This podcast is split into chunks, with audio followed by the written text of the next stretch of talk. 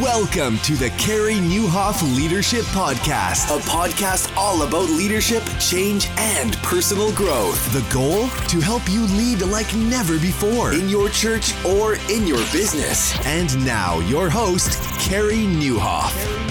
Well, hey, everybody, and welcome to episode 348 of the podcast. My name is Carey Nieuwhof, and I hope our time together today helps you lead like never before. I'm so excited to have Patrick Lencioni back. He's, uh, I think this is the third time on the podcast, one of my favorite guests and one of my favorite people uh, in large measure because he shaped my thinking so much over the last few decades through uh, so many books. I think he sold over 6 million copies of his business books, and we're back to talk.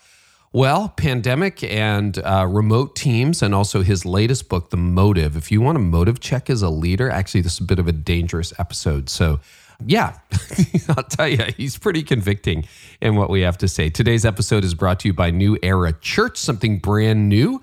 Uh, and they've got an e course for you that you can download at newera.church if you're ready to move into tomorrow, and by Generis. Uh, you can download your free Your 2020 Budget. Just blew up. Now what? By texting Carey. C A R E Y to 33222. So, uh, Pat's back. Uh, last time he was on, I think in late 2019, we actually did the interview in person uh, at his office at the Table Group uh, in the Bay Area in San Francisco. And uh, Pat talks about burning out. And uh, that's actually what I'm going to talk about in what I'm thinking about at the end of this episode. I'm going to talk about three different levels of fatigue. That one's really close to my heart. So if you haven't heard that episode, we'll link to it in the show notes, or of course, just uh, scroll back and you'll be able to find it on the show it's episode 299. So if you feel like you're crashing, uh, you are not alone. Almost every leader goes through it. I went through it. And uh, if you missed that episode, uh, I would suggest going back and listening to it. And of course, we've got a fresh conversation today. I just hope you're doing okay. To all of you who are new listeners, uh, we just passed 12 million downloads. That's because you keep sharing, that's because you keep letting other people know about it. Make sure if this episode helps you, you share it on social. And if you would be so kind, please leave a rating and review. And if you're not yet a subscriber, um, I only listen to the podcasts I subscribe to. So uh, maybe hit subscribe. It's absolutely free. We love doing this with you. And uh, we can do it, bring you this for free because we have partners along the way. And thank you for being so faithful. We are very careful about who uh, sponsors the podcast. And our friends at CDF Capital, maybe you remember Sean Morgan, he does Leaders in the Living Room. They're bringing you something brand new called New Era Church. It's an e learning course for church leaders who want to build an enduring digital ministry that fits their context, calling, and convictions. So, you can get access to the e learning modules and PDF resources, and it's actually custom. It's not just cut and paste. You'll be led by influencers like Dave Adamson from North Point Ministries, from Church Home, Crossroads, Victory Life Church. And it's all about digital ministry, connection and community, teaching and training, worship and production, outreach and care, and building your model. Because so much of online is new for so many of us. You can sign up today at newera.church and the first 100 e course and PDF downloads are only $89. It's great value. It is a customized, and you can go to newera.church to learn more. And then, uh, yeah, what is going to happen to the economy? That's been something I've been talking about on the podcast over the last few months. And the answer is right now, I really don't know. There's a small percentage of churches that are doing great, but most are kind of flat or struggling. And the funny thing is, you can blame the economy, but economic cycles simply reveal what was already happening below the surface. So, Generis, one of our partners, has a brand new resource they're super excited about. So am I. It's called Your 2020 Budget Just Blew Up. Now What? It's a uh, practical ebook. And if you want more, you can go to generis.com forward slash Carey 2020, C A R E Y 2020, or just text Carey to 33222 and you can download it directly to whatever device you are on. So just text carey to 33222 and you'll get an absolutely free, it's super practical book called uh, Your 2020 Budget Just Blew Up. Now what? And every leader I talk to is spending more time thinking about a solid financial future, not less, because that's what kind of, uh, you know, helps your mission. So, If you don't know who Patrick Lencioni is, and there might be three of you left, uh, you are going to enjoy this episode. Again, one of my all time favorite authors sold millions of books. And we sit down and talk about how the pandemic has shaped him, why he changed his mind about remote teams, what he's thinking about uh, in the virtual world, how to become more relational when you do digital, and his new book, The Motive, which is, by the way, hyper challenging. Here we go. Pat, welcome back. It's always such a joy. It really is. It's great to be with you again. Last time you were sitting right here next to me where I am today in California, but um, we can do this remotely today. I was at Walnut. Is it Walnut Creek where the table group is? Uh, it's Lafayette, which is like one of the little Lafayette. neighborhood That's right. communities. That's right. Walnut Creek is like the, the And, commercial uh, center. No, that was a lot of fun to actually be at world headquarters for the table group. You gave me uh, the last copy you had of The Motive, which had not been released yet. It was still like a binder. And I read it on the flight home. It was it was it was uh, one I'm going to remember for a long time. Oh, great. And thank you for your kindness and your generosity. It's just good to have you back. And like all of us, you know, this will probably broad, be broadcast in June, uh, but we're now four and a half months or whatever into the whole new world, the new order that we're in. But just, uh, you know, you're a speaker and an author, and I always meet you on the road. And your world got turned upside down too. So, talk for a minute about just the impact of the whole disruption of 2020 and how that impacted you personally and your company and what you do. Yeah, and you know, there's so many facets to this. It's hard to, to focus on one. Certainly, my speaking business and and many elements of our consulting business have been turned upside down or put an end to. And yet, I've been busier than I've ever been. We're making less money than we probably ever have. By the grace of God, I mean we're we're going to try to break even, and that's going to be our new normal for a few months here. We're like, yay! and um, but but we uh, we're still really busy. We're just doing a lot for free, but more importantly, we're doing a lot of new things. And my Yeah. my sense of connection and meaning and contribution, I think, is higher than it's ever been. Um, but it's been a it took a, a couple weeks for us to find our footing, but we have been innovating and getting more done. Our productivity has gone up by two and a half times at the table group during this time. And our challenge is as we head back, this is my second day back in the office. We're not fully online yet, but our challenge is how do we how do we maintain that level of productivity when we get back in? Yeah, it's really interesting because there's the shock, right? And a Right. lot of your work and the work of your team was in person consulting, in person speaking, you know, often to large audiences where you were, or working with Fortune 500 companies and CEOs, right? So you're doing all of that in the pocket. And that, That's right. that changed dramatically. So after the shock hit, how did you pivot? What did you do? Well, we um the demand. You know what it was, Carey? What? Early on, a, a CEO. I'll even say who it was. It was the CEO of Silver Oak Winery, which is a, a well-known wine up here in the Napa Valley. And uh, they're a client of ours. And the CEO called us and said, "Hey, we want to know what Pat's thinking about what's going on here as it relates to leadership and everything else." And we were like, "Really?" And he's like, "Oh yeah, we want to know." And we were like, we started hearing from more clients, and we thought, "Wow, I guess people do are looking for some insight about how this affects their organization." And we just needed a little bit of a wake up call. So we started reaching out to people. We got very intentional and said, "Our our rallying cry during this crisis was going to be to make our team more cohesive and more innovative." Hmm. And so one of the things was let's reach out to people and say we're here if if you need us. And we did more you know webinars and podcasts in that first in those first few weeks almost all for free. And um, found that there was actually a lot of people that wa- wanted advice. And so we had a new purpose. And and so while we weren't traveling and doing typical keynotes we were seeing there was a lot of people hungry for information and the fact that I was sitting there in my underwear and a and a, a, a, nicer shirt on top in my in my office at home didn't seem to matter. Right. And so we took on a whole new. We, we said it's not about revenue right now; it's about cohesiveness and innovation. And then doors started to open up, and we were doing things that we would have never done had this not happened. Can you give me an example of some of the things you were doing that you would have never done? Absolutely. Okay, so so right before Carey, right before the the shutdown, we had our annual, our second annual conference in Dallas, Texas. Right. and it's called the Unconference. And and we like literally we were like, wow, I, I wonder if this this coronavirus thing is going to impact these events like this. And we said, no, everybody said not. And then two days after our conference ended, things started to close down. It's it happened so fast. Wow. So we were in a room for two days with a thousand people um, right before this broke. Thank the Lord, I don't think a single person got sick there.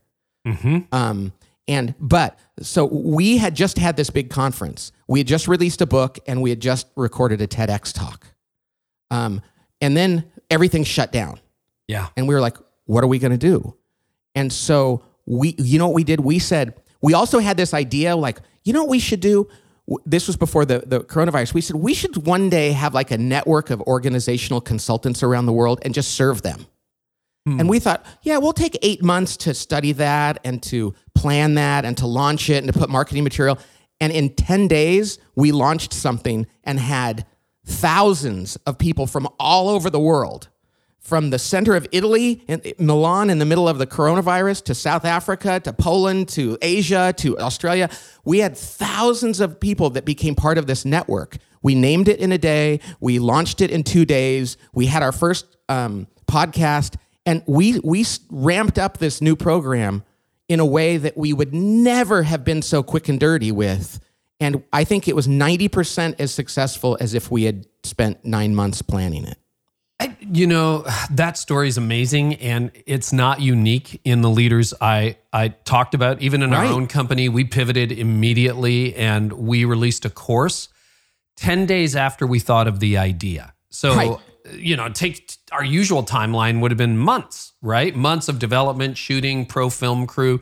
Can you talk about the expedited timeline and maybe some permanent lessons from that? Like, clearly, you don't want to be pivoting every three days, you know, in the future, but there must have been a lesson in that somewhere, Pat.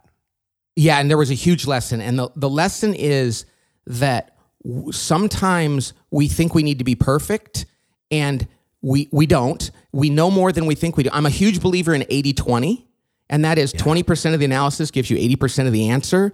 And, and the other thing is w- w- when you're not afraid to put something out because you're focused on just the need, you actually do a better job. And so we said there's these organizational consult- consultants out there that need us. So let's just serve them. And, and that rallying cry that an emergency brings on hmm. is something that we've always said to clients is you should perform with the same sense of unity and clarity as though it were a crisis. Oh, gosh. Yeah, that's right. You did write about that in Silos, Politics, and Turf Wars. Right. Oh wow, you're, Yeah. you're fantastic. Remember it. And so we always said like, what's the best department at a hospital for not having silos? Well, it's the emergency room.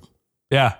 So why doesn't every department work like the emergency room where you're so and it's because they don't really have a clear sense of priority and and unity. And so we've been saying that for years, but even for us the crisis brought that out and that's why I say we're going to go back to work and keep that same sense of of clarity and, and urgency. Now that doesn't mean you create a false crisis or that you get messy, but Right. boy, I think we've been over perfecting things and we've been polishing things for too much and and this whole idea of perfection and over engineering is something that I really hope in the worldwide economy. I think the companies that get that are going to really come out of this successful. Any other early lessons? Uh, we're recording this about a month in advance, so 60 days into the whole shutdown of the world and recalibration of the world. Any other lessons immediately that that spring up to you? Yes. The, the biggest thing we found was that, and this is where my change in, in understanding the virtual, I, I'd always been pretty, pretty down on virtual teams Yeah. Because I thought, you know, you got to be in person. I still believe there's something about being across the table from somebody, and that's why we call it the table group. You know, you got to be together. But one of the things we found was that, and it was brought about by the crisis, but it doesn't need to have a crisis to do it, is that when we started getting on what we call, what we do is Zoom now, but on virtual technology and seeing people in their homes, like I'm seeing you right now, Yeah. and we actually poured into one another's lives more, even more during virtual times, because we could see their dog or their their their infant or their or their the chaos at home, and we had a much more human interaction. And so we and we were intentional about that. we really poured into one another, and our team became more cohesive, more loving, I will use the word, during that time than had we been together in person. Because when you get dressed and you go take a shower and you, you shave and you put your stuff on and you go to work, you, there's a certain persona that you're projecting. And when you roll out of bed and you're on the, a call at 8.30 in the morning because you got to figure things out, I think we got more intimate. Hmm. And Yeah, you did you do a whole episode of At the Table about this? I think you did of your Yeah. podcast. Yeah, because I'm I'm remembering this and that was one of my questions for you. And I think you said, Pat, that you had prided yourself on being a very familial, honest, like relational organization. And having been at the table group myself, I can attest to that. That it feels Right. more like family than an office. And yet you said that virtual technology, which you were, quote, opposed to, actually accelerated and deepened the connection that you have. I'd love you to drill down on that a little bit more. Yeah, it's it's. I think it made us be a little bit more intentional. And you know, it, Yeah. it's interesting. There was there was a lack of distraction when you're sitting there and you're really looking at all of your people in one place.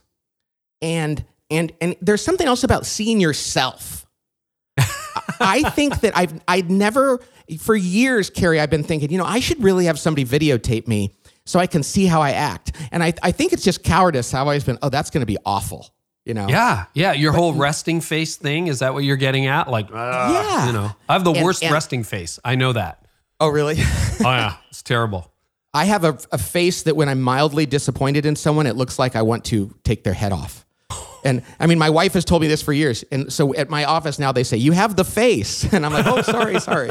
my kids tell me too. But the point is, we got so much more intentional about being personal with each other. And I, it went to a whole new level. And I, I refuse to go backward when we come back to work. I am going to be even more interested in Cody's daughter than I was before because I never saw her. And then I, I got to see her in the background and I got to see Lindsay, his wife, go by and talk to her. And I thought, why do we not do this all the time? Wow. So I think that the new world of work is going to have higher standards for personal interest in one another's lives because it's really hard for human beings to go backward in intimacy. Mm. So if we go back to work and people go, okay, I really cared about you in your life during that time. Now we're back. So probably let's keep the personal discussion to a minimum. Right, right. I think that's going to be painful. I'd love to try out a Zoom theory with you. I've been on Zoom and doing, we were talking before we started rolling. Uh, you know, I've been doing virtual work for 25 years, largely because the small churches I started at had no office. And there's lots of reasons. And I've worked in buildings too, and we built buildings, the whole deal. But I'm not, I'm not a stranger to virtual work. However, in the last two months, this is deeply intensified. There's a big difference between 90 minutes of Zoom meetings or video chats a day and five hours. And Right. I've found it to be much more exhausting, but it is interesting because uh, I've been really trying to process this because I'm trying to figure out what is happening and I want to test out a theory on you. Do you think people are, because the argument is people are not focused at home? You know, you got kids crawling around and dogs and all that. I wonder if people are more focused on Zoom because you're right. I'm very conscious of my body language. I can see myself. I know what face I need to make. I'm also making full eye contact with you. Um, you know, if I'm sitting here like this interviewing you, looking out my window, you're like, Carey, are you there? But I do that all the time in a meeting. Like if we're if we're meeting in person, I feel like there's greater permission to look out the window. I'd just love you to riff on that for a minute. I totally agree. It's, Okay. It, it's it's counterintuitive. You think when you're in person, you're going to be even more focused, but I think we have permission to wander. Right. Or, And- or check email or Yes. Right. yeah. You know, so so th- I think you're right on that. I will say this too about myself. The fact that after that meeting is over, I can run down the hallway and wrestle with one of my boys or just check in with them or go wake them up and tease them for, for 15 minutes makes me more focused when I'm in the meeting. Like like it the the the reward for being done with the meeting, I love being around my family. Hmm. And so have taking a break and 10 minutes with my 17 year old makes me that much better when I come back. Where today I'm at the office Cody is sitting here with me. He's going to be away from his beautiful daughter Quinn, who's almost two years old. And when you're you you you wander, you think more about them, and you feel like, well, but boy, when you can run down the hall and see your wife, and then come right back and be on, I find that it actually gives me more energy to be focused when I'm there. Isn't that interesting? Would your team, yeah, I mean, you probably haven't polled them, but if you were to ask your team, do they like Pat better in person or on a meeting, in a in a Zoom, like a virtual meeting? Would they say your performance differs at all in a virtual context than an in person? I'm just curious. I think they would say it does. Yeah. I think I am even more, no, no, even more is the wrong word because I'm a pretty volatile guy. But I think during the crisis, and I think part of it is the is the context and the technology. I, I'd say I've been more measured and more calm, more intentional. Um, I, and I will attribute some of that to being around my family, like Ah. working from home and and and and having a little bit of my wife and a little bit of my kids and a little bit of home and and then being online i think it it made me a more well-rounded person um, and so I, I think that's part of it now here's the interesting thing though Carey as we go back to work see the beauty of this time was that everyone was remote right. so when when there's 100% participation remotely, there's an equality there. But if I had four people in this room today and four at home, I think that the difference between the way we interact in person and the way we interact remotely might leave some of those remote people feeling out of the loop. Mm-hmm. And so you know what we're going to do? What are you we're going to start even when we're in the office like we're going to do a morning call because every day at 8.45 we do a morning call where we just check in with one another and um, we're going to we're going to keep doing that and if if not everyone is in the office we're going to have everybody go to their office and do it on on zoom even if Oh, you're so in the next even if you're in over. the office, everyone's going to do that via Zoom. Yeah. Because it makes those like we have two people now who are remote most of the time and it gives them a sense of actually participating fully and it gets us all a little bit more focused. Where when when we're in the office and we do those check-ins, we drift and we change the subject and I'm probably the worst violator of that. ENFP. So I think we're right? going to continue to try to preserve some of that equality of remote work even after this is over. Yeah, that was one of my my questions I wanted to ask you. If uh, let's say you could turn a light switch and the world goes back to normal, the world that we knew it, which I'm not sure it will, but let's just say for argument's sake it would. What have you pulled out of these first few months of the disruption that you're like, we're not going back. We are going to keep these practices. We're going to change this. I've heard you speculate about that a little bit, and I'd love to hear a little bit more from you. Yeah, one thing we're going to do is we're going to continue to embrace the flexibility of this. And I have a pretty flexible attitude, but like we had a lot of employees in our office who just always felt bad. Like if I had to work, if they had to work from home, they felt like a slacker. Now that we know you can actually work from home, do great work, and be a better person because you, if your kid needs you that day, your son or daughter or your husband or wife, that that's okay. And so we're going to embrace that flexibility more. We are going to continue to, to lean into intimacy more and, and demonstrate slowing down to go fast, taking the time to, to meet somebody where they are in their life makes the meeting that much better. So we're, we're going to reject the false draw to efficiency because when you when you're slightly inefficient with your time with a person, you actually are more effective because you're fully human with them Wow. and then we're gonna we're not gonna go back to unnecessary protocol we're gonna have a meeting and we're gonna say you guys i think look at during the crisis we made some of these decisions in in an hour and didn't drag them on for a week let's see if we can't continue to do some of that now Those are good lessons. I heard you on your At the Table podcast even say you may try to avoid rush hour, right? If you you guys are in California, right?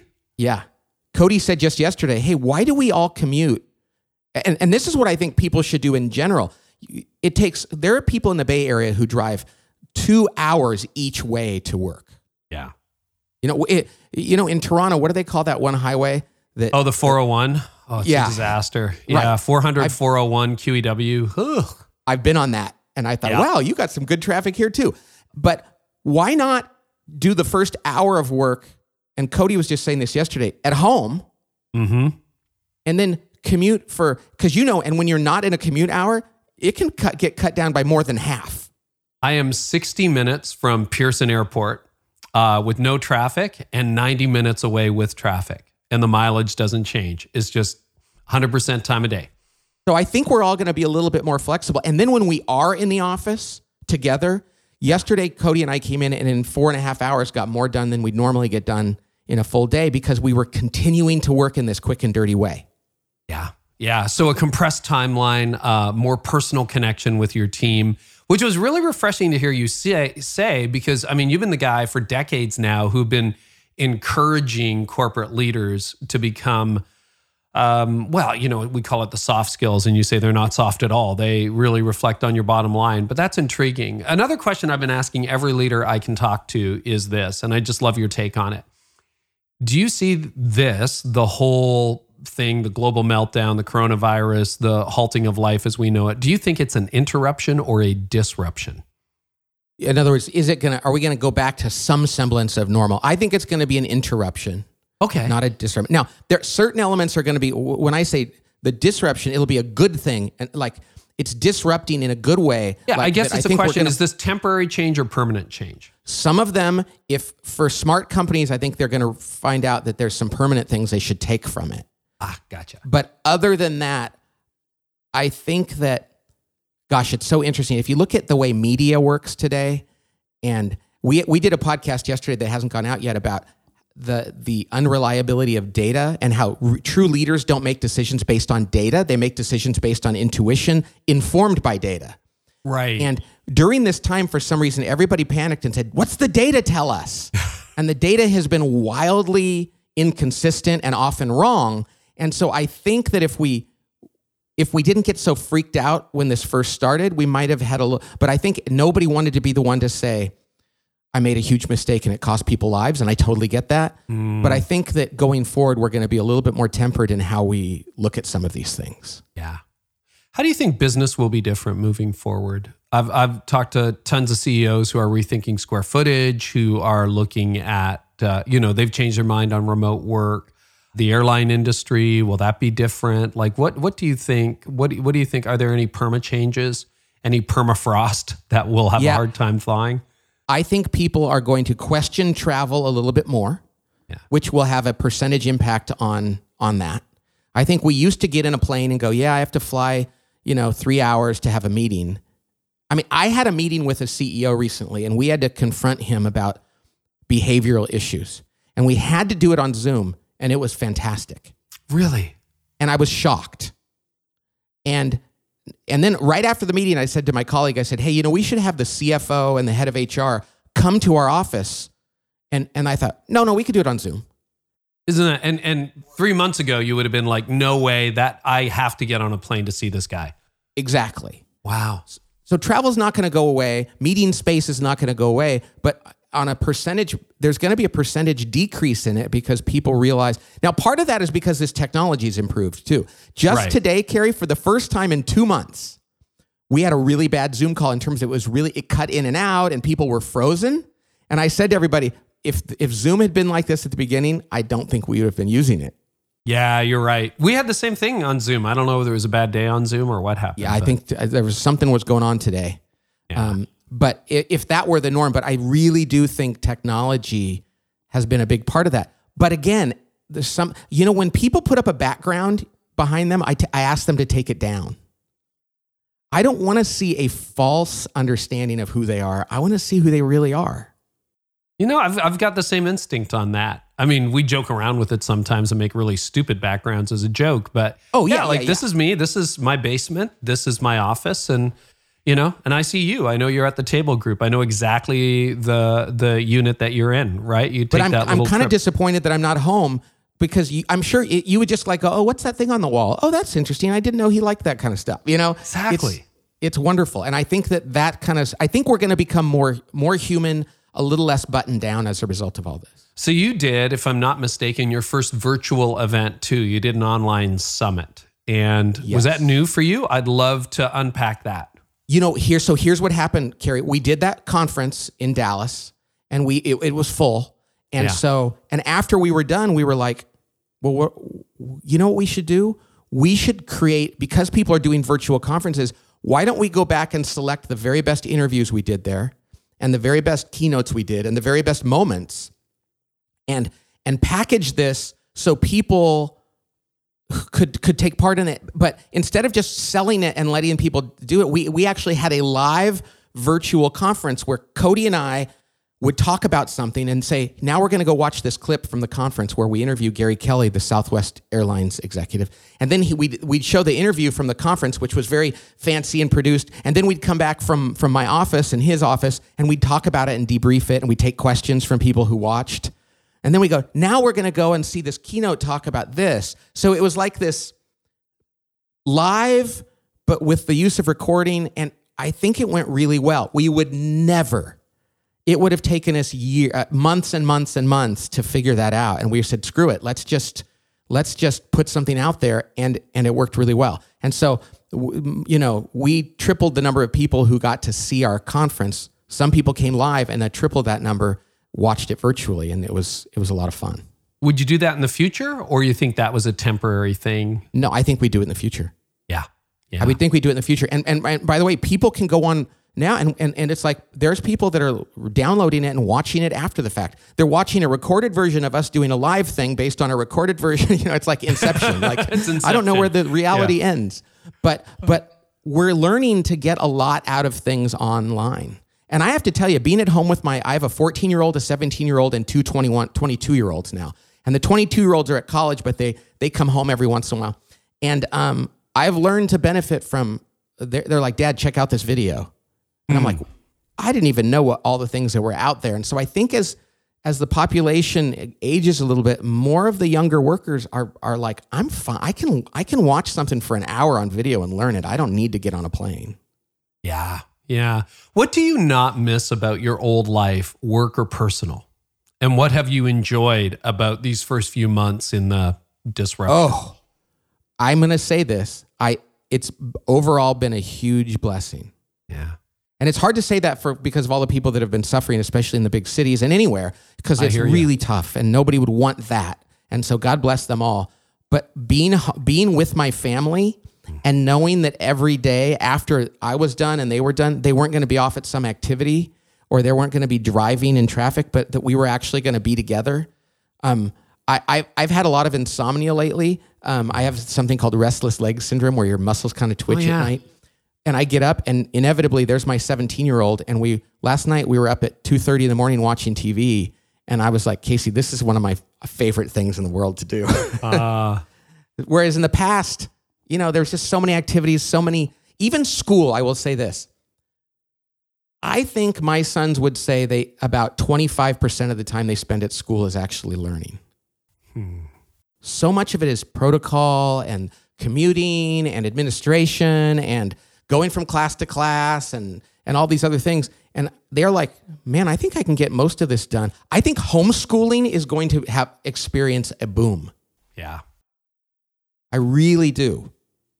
You're a sports guy. Again, because I listen at the table, I think it was you who speculated. Like, what do you think the impact is going to be on team sports and this idea that you're out six nights a week at the diamond, at the field, at wherever oh. you happen to be? I think that youth sports has been one of the most dangerous um, idols in our society. Mm. And I think that everybody experiences it as their kids get a little older. They're like, what's the purpose of this again? And I love sports, and I think it teaches people a lot about character. And I was an athlete, and my kids are all totally into sports at college and high school and, and middle school, but it's been way overdone. And, and I think that you can practice two or three nights a week in high school, and you don't need to be there every night for two and a half hours. So I would hmm. say overall, it's been a blessing. It's been so sad for my kids because some of them had their careers end or their season end, and, and that was too bad. But let me tell you, not having to be there every night and, and panic to get their homework done and driving constantly and us doing carpools, I hope society doesn't go fully back to that. The other thing is this, Carey. I miss sports on TV, but it's kind of nice to come home and not turn on the Raptors Warriors game and let it occupy 90 minutes of my time almost by default. Yeah. So I've yeah. missed it, but I would say the overall impact has been a positive one. Hmm. You're also, uh, Pat, you're a person of faith, you're a Christian and uh, Roman Catholic. And so the very first time you've kind of had church online. Talk to us about that. That was a big change. Yes. And um, and as a Catholic, you you can't receive the Eucharist virtually. Right. Right. So going to mass every week is really important. And so I've never been this long without going to mass in my life. Hmm. But the one thing we we do is we've been very intentional about doing mass online once a week. And as a result of that, there was been something about sitting in the living room. My my kids are much more liable likely now to comment on what they see. And there's there's a little bit more intentionality of the. It's like we're in our living room. There's four of us, um, because the others are at college, and we're watching it. And after the homily, they'll go, "That wasn't very good," or "Wow, that was really interesting." Whereas in, in when we're at mass, we're sitting there. You don't say anything to each other. don't say in anything. fact, if the music is really bad at mass, I'll look over to my wife and raise my eyebrow, and she'll like give me the elbow, like, "Don't do that. It looks like you're criticizing." Whereas at, at my son, you know what he does? What? He fast forwards through bad songs. we'll be there. Like sometimes they'll sing a prayer, and which is a beautiful thing. But if they sing it poorly, he'll stop it. We'll say the prayer as a family, and he'll fast forward to the end of the song. and and th- th- he's more engaged. You know. Interesting. He, he's more engaged. And you've been, you, you were telling me before, you visited a few different churches. And uh, I'd love to, for you to reflect on that. we you know i have another apostolate that i started apostolate is just a, a like a church related group called the amazing parish that teaches parishes how to have to teamwork and leadership and and prayer and evangelization all those kind of things and so um so i work with parishes on this stuff over the during this crisis i i did easter mass in ireland and most of our Sunday masses are, is this one bishop in Los Angeles named Bishop Barron who has this really simple mass from his chapel, but it's really beautiful. And and and then we've done some others where my kids are like, "Oh, that was that was so painful." Now, the liturgical sacramental part is always the same, which is great. Yeah. But the stuff around it, it's, it should be good. And so we have actually probably lowered our tolerance for mediocrity hmm. and and and and there's there's there's a good and a bad part of that. The good part is that I'm hoping that churches in general realize that there's I don't like to call it competition, but that they have a sense of like raising their standards because other people have access now and have experienced excellence. I don't want them to be complete church shoppers because one of them is like, okay, who has the shortest service, the best donuts, and the and the the most amazing speaker? You know what I mean? right. And there, so there's there's positives and negatives of that, but overall, I hope that people learn from each other, and the overall sense of liturgical excellence increases as a result of this. Yeah, and it's interesting. And I mean, I think I know you well enough to know that you take your faith very seriously. You've always been part of the local church, but yeah, it's a new day. So you've got tens of thousands of leaders, uh, most of whom, or many of whom, are church leaders or involved in their local church. What would you tell them about church moving forward? How do you think this is going to impact them? Well, you know what's interesting? I think that you know, and, and as a Catholic with very many evangelical and Protestant friends, and and and I am very immersed in both worlds. Yes, yeah, you and, are. and, and totally. it's been a huge blessing. I've always been disappointed that it feels like we say you have to choose between liturgical sacramental worship and wonderful fellowship, music, and teaching. Hmm. And and it's like saying you can have breakfast or lunch. Which one do you want? And it's like, well, both. They're different. yeah. And it's like, nope, sorry, you got breakfast or lunch. And and so I think there's something about the local church and and and the presence of being there and the sacramental, and we call it the, the real presence of Jesus in the Eucharist. There's something about we have to be part of a local church. But darn it, there's something also wonderful about finding the very best of things online and being able to access those. Hmm. And so it should be an and, not an or. And so for me, you know, I'm going to probably be more apt to send my son sons, hey, look at this homily I found from Switzerland. Yeah, yeah. um, watch this. But at the same time, we need to pour into our local parish and church to make it better. But man, I, I think the days of sitting back and watching mediocrity because mediocrity is not good no matter what it is, whether it's school, whether it's sports, whether it's the, you know, the- going to, to church. And I think that hopefully we'll be a little less tolerant of the kind of mediocrity that can change.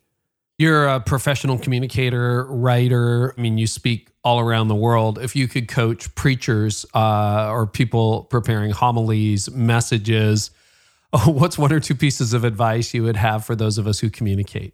Oh, I love it. I, this is near and dear to my heart because I think that, oh, I love talking about this. Okay. So, I overly theatrical and polished is not good. People see through that. And I would say that very few Catholic pastors are like that because they, they just they their their charism uh, many of them are not good speakers because that wasn't what they they didn't they they became a priest not a preacher. Right. Some happen to be good preachers, most aren't that great. Now, in and in the Protestant world, the evangelical world, some of them that's what they're that's the that's the centerpiece of their services. Almost your identity. how well you preach is how well you do. Let's just be honest as a Protestant. Yeah. Right. And so, and that can encourage them to almost be too polished and too performance oriented. So, so I would say to the Catholic ones, hey, be better. Be, and so, I, so I came up with an acronym for, for a great hom, for great homiletics. Okay. And, and that is, and it's called pour, pour into your homilies, P O U R. Be passionate. Now, but genuinely passionate, but too many Catholic pastors will get up and they'll present something and but because they were actually taught in seminary not to be overly dramatic because it can be fake, they almost have come to accept like and That's I'm like, mainline world and Protestant world too. to yeah, I think extent. that yeah, they go Yeah. together. And it's like, Yeah. no, no, no, no, no. We need to know you actually believe and care about what you're saying. Right? Yep. Now, that doesn't mean it's over the top, but be passionate. You don't have to be a great speaker to be passionate. In fact, the best homilists aren't necessarily great speakers. It's they're they're they're talking about Jesus from their heart, right? So that's the P, be passionate. The second one is oh, be organized. Don't don't go from A to B to C to Z to A to B. And it's so common. This is one of the biggest problems I have. Yeah. It's like at the end of the homily, we're like, I don't even remember what the point was. So I think that is the, the, the single biggest one. So P-O, be, be passionate, be organized, be understandable. And understandable mainly is use language that people know what you're saying.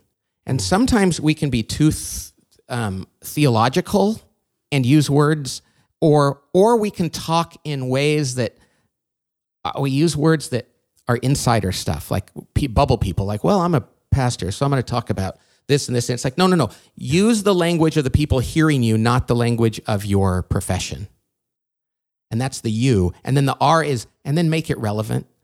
Tell people, like, this is why this matters in your life today. And so I would say, when in doubt, do pour, and when in doubt, make it shorter than longer Yeah. because people people can remember a few things. And so, Carey, I go to I used to go to daily mass. I'd go to mass. Next time you come out, we'll go together. And I would love the that. homily at daily mass is literally four minutes. Okay. Wow. The the best homilies I ever hear at daily mass because the priest goes up there. He's got you know no time to do it. He's like, okay, this is what Jesus said in the gospel, and think about this today when you go out back to work or when you go into your lives, do what Jesus said because this is what he meant. And all right, so let's go on with mass. And I always remember it. I come back to the office and say, hey, you guys, this was a great message. Whereas then we go to Sunday and they string it out longer. And I just, I can't even remember what they said. That doesn't mean longer is bad, but if hmm. longer means it's harder to remember and harder to act on, that's not as I love it. I love it too because I know you're hyper involved, but it's a layperson's perspective, right? Right. At the end of the day, this is not your day job. And you're the kind of person we're trying to minister to and help and equip and disciple. I I think that's amazing feedback. And you know something else, Carey? I've seen African or Filipino priests whose whose whose language wasn't that clear, but they speak from their heart. It's uh-huh. organized. They use they use the words because they have to choose the words, and it's relevant. And it's like that was fantastic. Yeah. And some other priest who's kind of ch- charismatic but disorganized, and it doesn't seem authentic. And and I love the fact that my 14 year old and my 17 year old will go, Nah, I didn't buy that. Mm-hmm. People people want authenticity. Number That's one. so helpful. Well, I'm gonna take notes. I'm preaching this Sunday, so I'm All gonna, right. I'm gonna try to be I bet uh, you're passionate, organized, understandable, and relevant. There we go. Uh, hey, we do have to talk about your book while we've got you together. For those of you who might be watching, it's called The Motive. Uh, I you put a copy in my hands last time we were together, and it's a fantastic book. I read it on the Oh, thank flight you. home. Um, and one that you said you should have started with this one, right? So Yeah. why did you write The Motive? You know, most books on leadership and management, including mine, are about how to be a better leader, right? Which is great. But years ago, a few, uh, just a few years ago, I realized that if a person isn't a leader, isn't being a leader for the wrong reason, if they're if they they don't know why they're being a leader, or if their their reason for being a leader, their motive is wrong, the advice I'm going to give them about how to lead is not going to make sense. Because if you and there's two real motives at the most the most basic level, there's two reasons why somebody should want to be a leader or w- does want to be a leader. One is because darn it, it's a reward. It's like hmm. it's a really cool thing to be a leader. I'm going to make more money or I'm going to be more famous or I'm going to have more influence or I'm going to have more fun or people are going to respect me more and my day-to-day life and my overall cocktail party status is going to go up. Hmm. And let me tell you, most human beings when they're young are drawn to those things. Right. You know, I wanted, I was a leader when I was a kid. I wanted to be the student body president. I was, and the captain of my team and that kind of stuff. But if you really ask a kid, it's like, yeah, people think I'm cool. Right. And we're not Natural like, progression. I've worked hard. I paid my dues. It's time for me to be promoted. exactly. I get to call all the shots. Yeah. And when that is your motive, when you tell somebody what they have to do to be a leader, much of which is self-sacrificing and hard, they're like, "Well, why if if I did it for those other reasons, why would I do something that's actually harder for me?" Whereas the the real reason, the best motive for being a leader, the other one, the second one is because the first one is called reward centered. The other one is called um, I, I always get it wrong. I'm going to say service centered. It's responsibility centered, and that is I am taking on a daunting responsibility. This is a huge potential. It's a burden and and it's a sacrifice for others. And I I I, I do it because I'm called to. It's a vocation. It's like a vocation to the to the to being a minister. And I'm signing up for it's like being a vocation of being a parent. If my reason for being a parent is because it's nice to have kids around and it looks good on the Christmas card and it can be fun at times and I want to coach some of their teams, but I don't really want to change their diapers or be there when they're up at night or help them prepare for a test, that's bad for kids. But if I say I'm going to become a parent and if that means my son or daughter has a crippling disease or decides to take an interest in a subject that I'm not interested in, I am going to do that. When it's hard, that's when we know it's right. And so many leaders shy away from the hard and unpleasant things because their motive for becoming a leader was wrong in the first place. You make in the, the, book, argument. oh, go ahead. No, no, you go ahead. Well, I was just going to say, in the book, these two CEOs, in what I think is probably my kind of edgiest fiction in terms of they confront one another, who have very different motives for leading, really challenge and confront one another. And and one of the guys who's learned the hard way just calls the other guy out. And there's a lot of twists and turns and drama and surprises. Um, but they really get at the underlying reason why they want to become a leader. And um, I'm surprised at the reaction we've received from people. I think it's, I think this has been one of my, but now it came out right before the crisis. So the sales Yeah. have been, most people aren't doing a lot of business reading. But I think the response so far has been overwhelmingly more positive than any book I've read, I, I've written almost. It's very emotional. It's very convicting. Right. Um, That's what I should say. I think you make the argument that most people, uh, most CEOs, and this is true in church leadership, business leadership, but most people in that senior leader seat actually intentionally or unintentionally operate out of a rewards style of leadership, right? So can you Yeah. describe that for people? Like what what do reward centered leaders do that responsibility leader centered leaders don't do?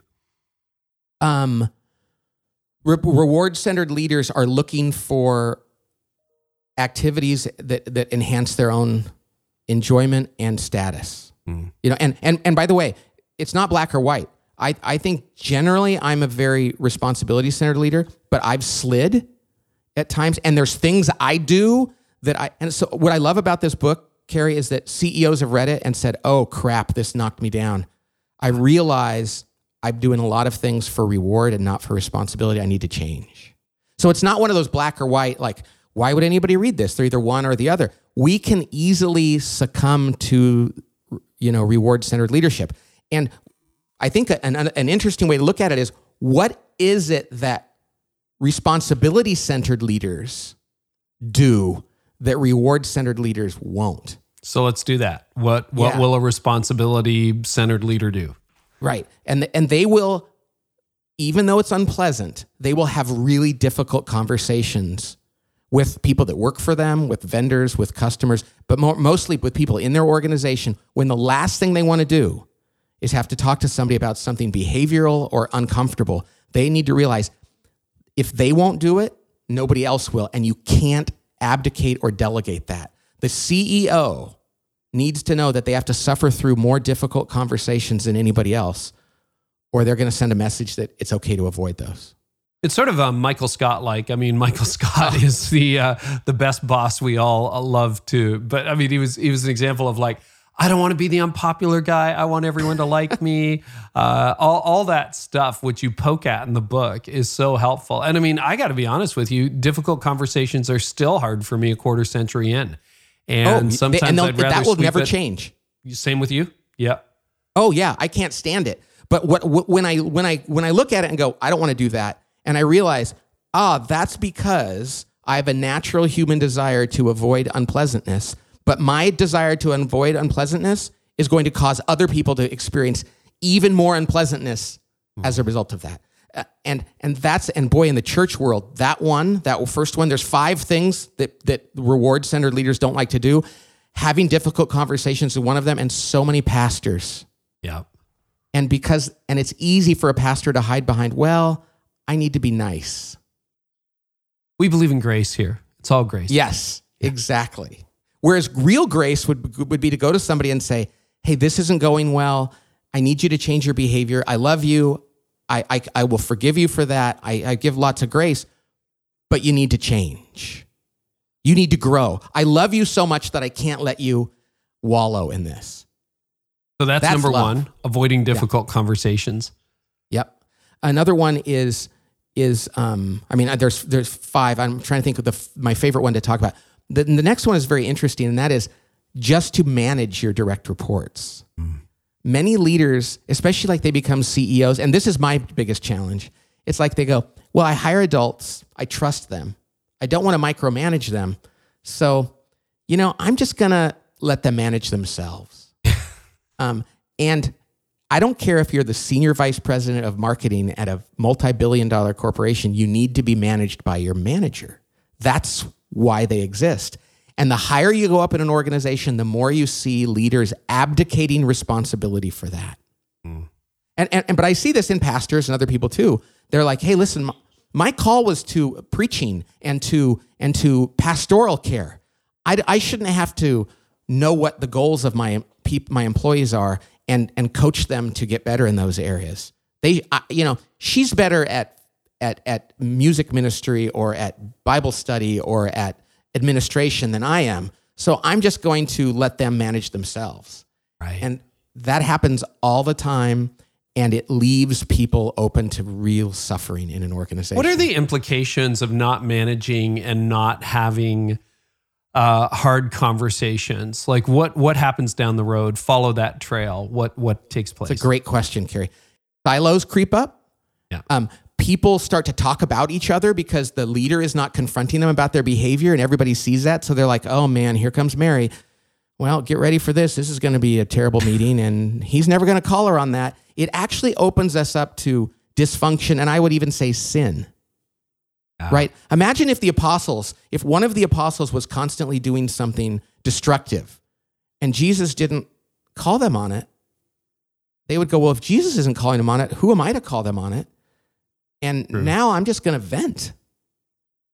I mean, it, there's no love in not confronting people about their behavior or their performance. And it doesn't serve that person, it doesn't serve the group, and it doesn't serve the culture. And yet we find reasons to do that because we don't want to be unpopular or we don't want to be uncomfortable. I think that's the biggest one. Mm. We don't want to wade through that. And Alan Mulally, the CEO who turned Ford Motor Company around, the most important thing he did is he held his executives accountable for their behaviors. And he would just go to them and say, You can't talk to people like that during meetings, Wow. lovingly. And they'd go, Well, I don't know if I can change. He goes, That's okay. We could still be friends. You just can't work here. But but I I'll still be your friend and I know it's hard and I don't want you to think I won't like you, but to work here at this church means when you come to meetings, you're going to have to admit when you're wrong. You can do it. I struggle with it too. You know, that Yeah. kind of stuff. Is that tied to the pattern? It's a pattern I've seen numerous times, something I have to check regularly in myself where you don't say anything, you know. I, I don't want to confront, I don't want to hold accountable, but it's all building up inside. Next thing you know, you're calling that person into your office. It's like, well, this is it. We've come to the end of the road. You're fired. So, and they're shocked because they had no idea. Happens all the time. Yeah. I see that in church world all the time. Oh yeah. And and then th- look think about that. Yeah. And then they leave and they say, "I can't believe they were so cruel." Hmm. And and even other people in church go, "You mean they fired the person in charge of this?"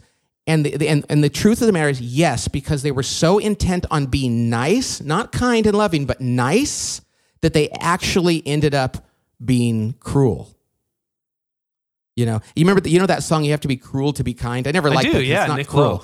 But Used to to be the- love someone, you have to have tough love is a real thing. Jesus was the the the, the you know he, tough love was what he did. That people are like, I think people are are surprised that he was crucified because they they envision him walking around with a guitar and and and uh, flip flops and telling everybody like easy things. Like, man, just love one another. Hey, no, he was confronting them about behaviors that were at the core of society and the core of the human heart. And he was doing it in love, but that didn't sit well with people. No, you're And right. We think, well, I'm a pastor now in the 21st century. I should never, I should just affirm people in all things. And that's act, that is actually a form of cruelty. That is very true. You also, uh, if you if you have time, I'd love to talk to you about meetings because you wrote a whole book on it, Death by Meeting. I must admit that's probably an Achilles heel for me. Accountability, which I'm learning. You know, you learn as you get older. Uh, but meetings, uh, I mean, let's let's talk about that. What what is the problem with meetings and CEOs who are reward based? yeah, reward based CEOs go, okay, meetings are boring to me and painful, and I don't I feel like we don't get anything done, and people complain about them. So this doesn't serve me at all. And so their first reaction is, so I'm going to have fewer of them. I'm going to make them shorter, and I'm not going to go to any that I don't feel like going to. And it's like, no, that's like saying I don't like changing diapers. I'm a parent, so I'm going to avoid having to change them. Whenever I have here smell that smell, I'm going to leave the room and hope somebody else does this. Well, that's not a good idea. And Yeah. and and the truth of the matter is meetings are not like diapers. They actually should be fantastic. Fantastic means they should be focused and and exhausting and compelling because there's there's like healthy conflict there. The stakes are high. And it's only the leader who can do that. Mm-hmm. If the leader of an organ, a, a CEO is the chief meeting officer, the chief accountability officer, the chief management officer, and yet those are the things they're like, no, I'm going to delegate the meetings to my chief operating officer. I won't even go to them. I'm going to de- delegate difficult conversations to HR. I'm going to delegate management. Well, I'll just abdicate that one. People do it. To, I'll delegate that to themselves. They find all these reasons not to do things that only they can set the tone for in the organization. And meetings can be great, but only if the CEO works at it. And it's it's tedious at times and uncomfortable at times. So, two things. One, I can hear a lot of leaders in their heads saying right now, well, that doesn't sound like a very fun job, Pat. but I love the point, it. isn't it? I would love it if more people said, wow, being a leader doesn't seem all that rewarding because nobody should go into it for the rewards Yeah.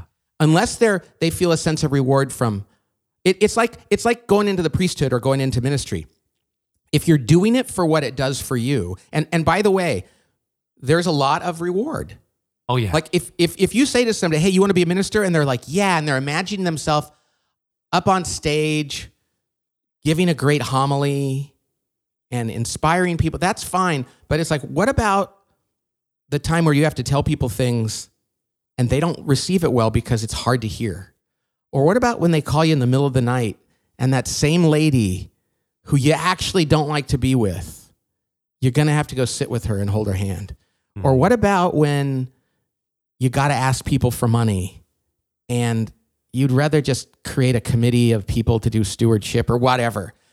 If you're doing it just for the parts of it that feed you, you're not going to do a good job at it. And, and I like to say at the beginning of the book, I talk about graduation ceremonies where people give speeches and they say, go out and be a leader, change the world. I always want to stand up and say, no, unless you want to suffer for others. Don't be a leader. And I actually think the world would be better off if fewer people aspired to be leaders, but they all did it for the right reason.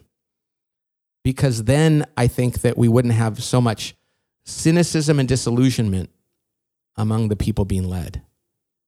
What is of the five things that you raise in the book? And people should get the book. It's a short book. What was the most? Yeah, it's my shortest book yet. That's my best selling point. what was the, what's the hardest one for you?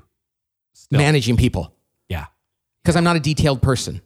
Right. So I don't love the the difficult conversations, but the pain I see around me and the lack of excellence in the organization, I have a hard time controlling that. Mm-hmm. And I need to do that earlier and calmer. But but it's the managing people. It's like oh, I don't need to stay on top of the details. So I'm not good at that. I'm an ENFP and I like the big picture. And I like to say, like, I'm, I'm more drawn to leadership than management, but you got to do both. Yeah.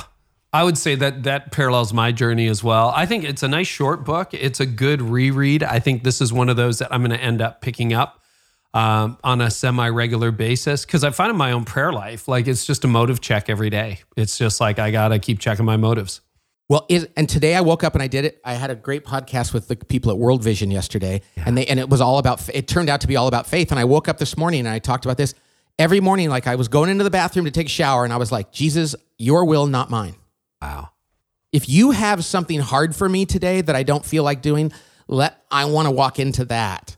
I don't want to wake up and like have my head on a swivel looking for the easy and just the fun things. That doesn't mean there's not a place for fun. But if I'm a leader and a parent, I have to do what's put in front of me before I do what I want to put in front of myself. It's wow. as simple as that, but that's easy to say and hard to do.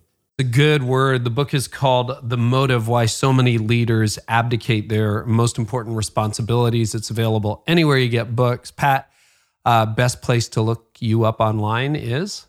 Our website has lots of stuff at www, of, of course, tablegroup.com. Table like kitchen table. Yeah. Tablegroup.com. There's all kinds of free resources and stuff and videos and yada, yada, yada. We're, during this time, we're giving, we're putting more things out there and giving things away. We just want people to make their organizations healthier, especially during this time when people are so stressed. Pat, as always, it's a pure joy. Thank you so much for being with us today on the podcast. You know, I have to go write another book just so I can do another podcast with you. It's so fun. All right, that's a deal. Or how about a standing invitation? how about we go to mass and then we uh, debrief it next time? Does that sound that good? Sounds awesome. Hey, Thank Carey, thank you so much. It really is a pleasure. God bless you. Thank you. Gosh, I think Pat's just going to be one of those people who I just keep hitting up to come back on the show because every time it's so rich and it's so wonderful. So, hope you love that as much as I do. Guys, we have transcripts uh, if you want to dig a little bit deeper.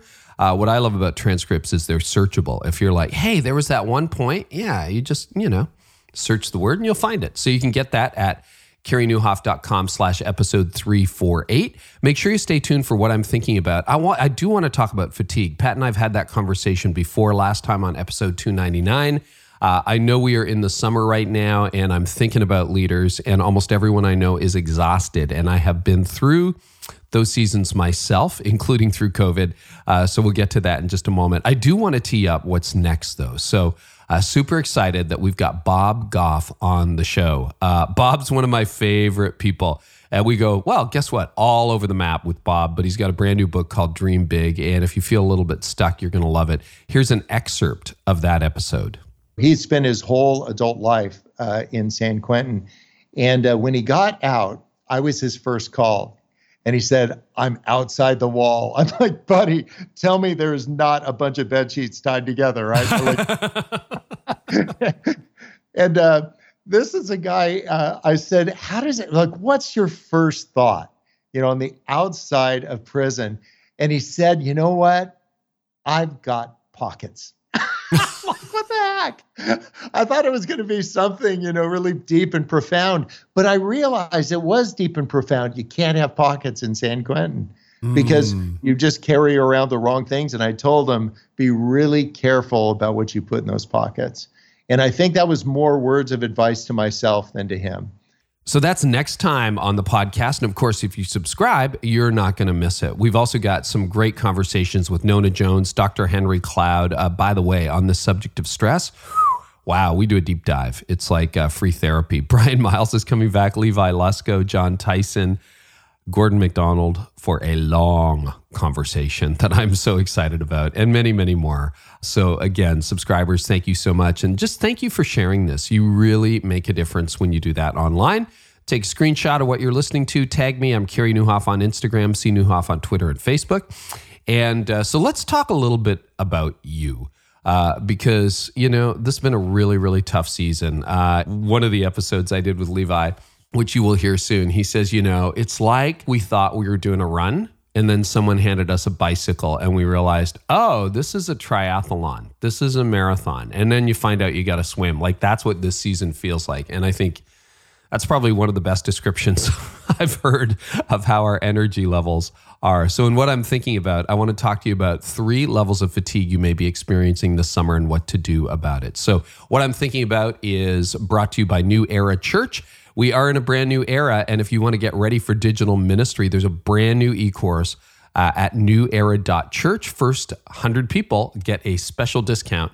So be one of the first in at newera.church. Check it out. And if you want a solid financial plan for the future, because 2020, your budget just kind of blew up, text Carey to 33222. That's Carey, C A R E Y, to 33222 and get your free budget guide to planning for the future, courtesy of our friends Generis. So, this summer, the big question is how are you going to take care of yourself? Because it is super challenging to really stay fresh. I mean, you kind of thought you were through it, but leadership is super complex. Reopening your church is way more complicated than closing it.